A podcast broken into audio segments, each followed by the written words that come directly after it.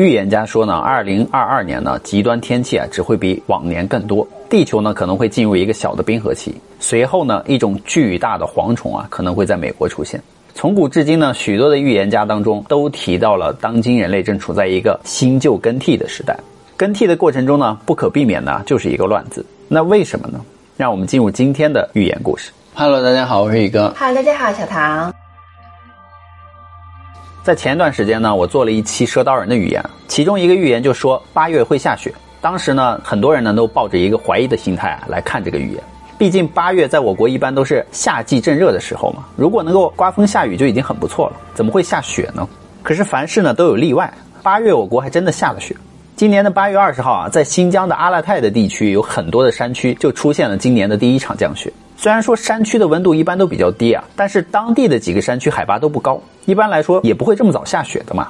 但是新疆的网友却说啊，他在新疆的科克托海就见证了这一场雪。今年的雪呢比去年来的早，而且这场雪一下就是三十四个小时，而去年呢是九月二十八号啊才出现了第一次降雪。要知道，新疆阿勒泰地区大雪纷飞的时候啊，其他的一些地方正在经历着历史上的超高温的考验。比如说四川的重庆，最高气温当时就达到了四十五度，刷新了有气象记录以来的当日最高纪录。而湖北、陕西、浙江、江苏等地啊，都开启了高温模式。上海也遇到了百年来最高气温。那么这个反差确实有一些大。对于这一次新疆反常下雪的事情呢，有专业人士解释到，这是来自于西伯利亚的强冷空气南下而导致的。不管是什么原因呢，赊刀人的预言啊，算是应验了。而这也让大家不由得想知道，赊刀人的另一个预言会怎么样呢？在另一个赊刀人留下的谶语说呢：“八月雪，十月崩，坏人亡绝灭，好人含冤得雪，他就来收钱。”那么赊刀人说，今年的腊月十余元，明年收十元，过了明年我就不要钱了。也就是说，如果上面的谶语在今年年底实现了，一把刀就给十几元；到了二零二三年实现的话，就给十元。如果过了二零二三年还没实现的话呢，那就不要钱了。当时有很多人猜测呢，十月指的到底是什么大事件？有网友说，十月可能是指的是俄乌冲突会有大事。也有人说，这指的应该是欧盟。当然了，这些都是大家各种的猜测嘛。那么，在英国就有一位著名的预言家叫汉密尔顿·帕克，他也对这个时间段做出了一个大胆的预言。在九月呢，帕克就在自己的频道上说：“我认为我们现在正处在一个非常关键的时刻。如果你看过他的预言呢，他就说你会记得我曾经说过很多次，现在是一个非常关键的时期，亚洲的转变将会很快发生，大约在二零二三年初、二零二二年底。他说我感觉他真的离我们很近了。”那么帕克是谁呢？他的预言到底准不准呢？帕克出生在英国的一个港口城市啊，南安普顿市。今年六十八岁的帕克呢，在英国挺有名气的。真正让他进入全球大众视野的是，他早在二零一七年前就提前预警了一件事，就是一九年的大流行病将会席卷全球。当病毒冲击整个世界的时候，帕克还有印度神童阿南德啊，他们就成为了当代的预言家。大家都知道，阿南德的预测方法是通过印度的占星术嘛？这个方法在印度已经流传了几千年。可以推测出他们国家未来的运势走向，或是个人的运气。而帕克呢，和他就不一样。帕克说他从小就与众不同，第六感非常的准。长大之后呢，他就获得了一种通灵能力，就是在意象中可以看到未来的画面。那么这个就好像是看电影一样啊，可以看到很多细节。而他呢，就是通过这些画面，再结合自己的占星术来对某些事情来进行预言的。帕克之所以有许多的追随者呢，就是因为他连续多年呢，在每一年的年初或年末呢。都会发表他对于新一年发生的大事件的预测，而有一些预言真的就是准的让人惊讶。帕克是在英国千禧年之后才出名的，他提前好几年就预言了英国会在二零一六年退出欧盟。他还说脱欧之后的英国经济也会蓬勃发展，而欧元则会走向疲软。当这一切都如他所料的发生了之后呢，英国人就开始渐渐的注意到了这位通灵师了。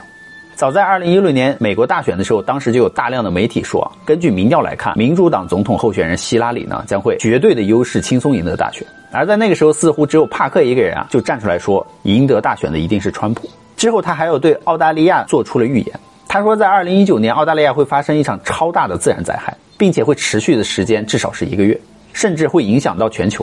结果在二零一九年的九月呢，澳大利亚发生了一场大火，这场山火呢整整烧了几个月的时间啊。烧毁了六百万公顷的林地，无数的动物啊因此葬身火海，对于整个地球的生态链都造成了重大的影响。他甚至说，曾经在幻象当中就看到了澳洲的海啸和地震，但是整个具体的时间和规模他还不确定，因为他声称他看的不是很清楚这个细节。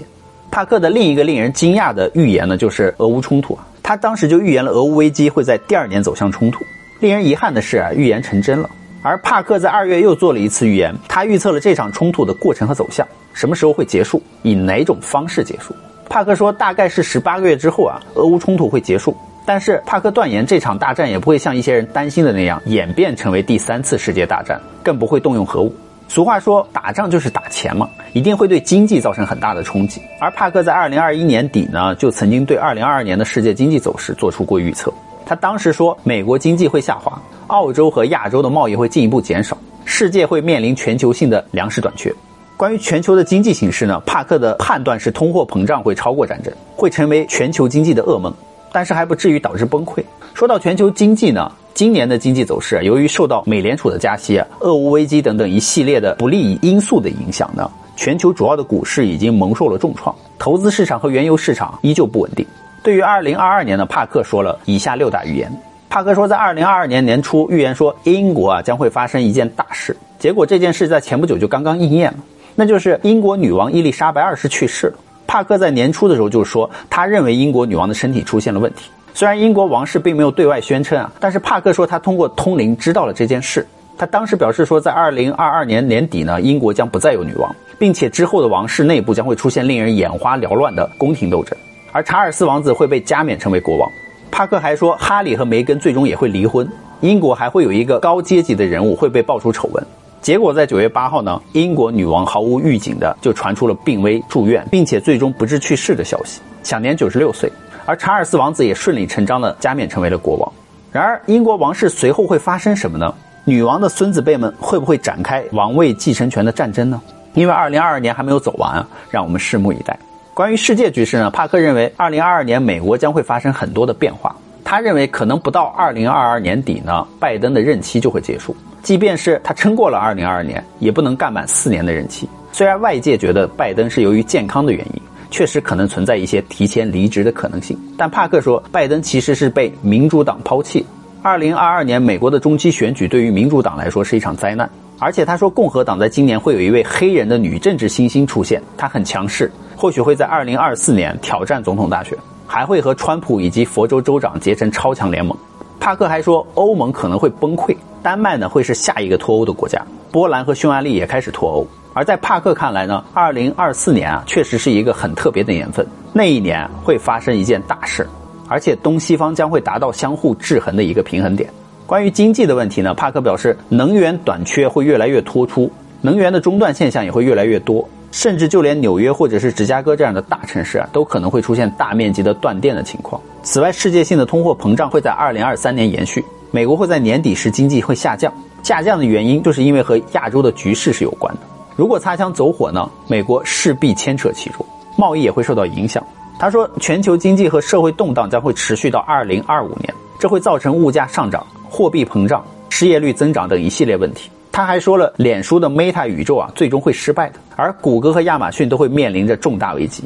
第四点，关于疫情呢，他说病毒不会太快结束。甚至是一直会与人类共存，这个情况目前来看确实如此。全球世界呢在与病毒共存，各个国家都在逐步的解封，这在很大程度上会慢慢被看作是一个大号的流感。第五呢，关于极端气候啊，帕克认为，二零二二年的极端天气呢是只会比往年更多，一种巨大的蝗虫可能会出现在美国，森林野火和水灾呢将会成为一种常态。他甚至预言说，地球可能会进入一个小的冰河期。今年的夏天，欧洲和亚洲的部分还遭遇了前所未有的高温袭击。而人们常说的一句话就是“夏天很热，冬天就会很冷，寒潮将会影响全球”。今年会不会超级冷呢？大家马上就知道了。最后一点，帕克说啊，目前全球经济还处于一个爬坡的阶段，但他表示强劲背后的推手就是通货膨胀。许多个国家的中央银行在过去的一年半时间里都印了大量的钞票，所以就造成了虚假的繁荣，也造成了经济泡沫的膨胀。是泡泡呢，总会破的嘛。所以帕克说他观察到了罗喉和季都发生了位置移动，季都呢从天蝎座移向了天平座，而罗喉呢正在从金牛座移到白羊座。那么这两个变化将会带来一个强大的形象组合，这就意味着全球金融市场会有波动。那什么是罗喉和季都呢？帕克说，就是月亮围绕着地球转动的轨道和地球围绕太阳转动的轨道。那么这两个轨道呢，有两个交叉点嘛？被交叉点就叫做罗喉，那么交叉点就叫做季都。帕克还说，二零二二年是动荡的一年。除了当下的俄乌危机呢，以及最让人担心的金融动荡，还预测全球很多地方会发生转变。因为从古至今，许多的预言当中都提到了，当今的人类啊，正处在一个新旧更替的时代。那么更替的过程中，就不可避免会很乱嘛。最后呢，帕克的预言是不是百分之百准确呢？帕克自己说啊，他的预言并不是长期有效的，因为世间万物都是瞬息万变的，未来的事情也可能会在更高层的意识之下而改变。而他也会随时的发表，做出一些补充和更新内容。其实这句话呢也并不难理解，就连我们现在呢想要预言三天后的天气呢都不一定准确嘛，需要随时的调整。那么预言家预言未来一年或者是更久远的大事件呢，就肯定会有一些偏差。从科学的角度来说呢，其实预言所讲的呀是每一个人不一样看问题的角度而已嘛。而帕克呢，其实也就是说出了他自己的想法而已，因为冥冥之中自有天意嘛。当下我们唯一能做的，就是以更虔诚、更谦逊的心态来生活，坚守善良与灵性的本质，迎接更替后的新时代的来临。那么好了，帕克预言的故事呢，宇哥就讲完了。好嘞，我们今天视频就到这，别忘了宇哥与小唐的视频是每三天更新一集哦。如果没有看到宇哥更新视频的话，别忘了点击宇哥的头像进去翻找哦。那我们下期再见吧，拜拜。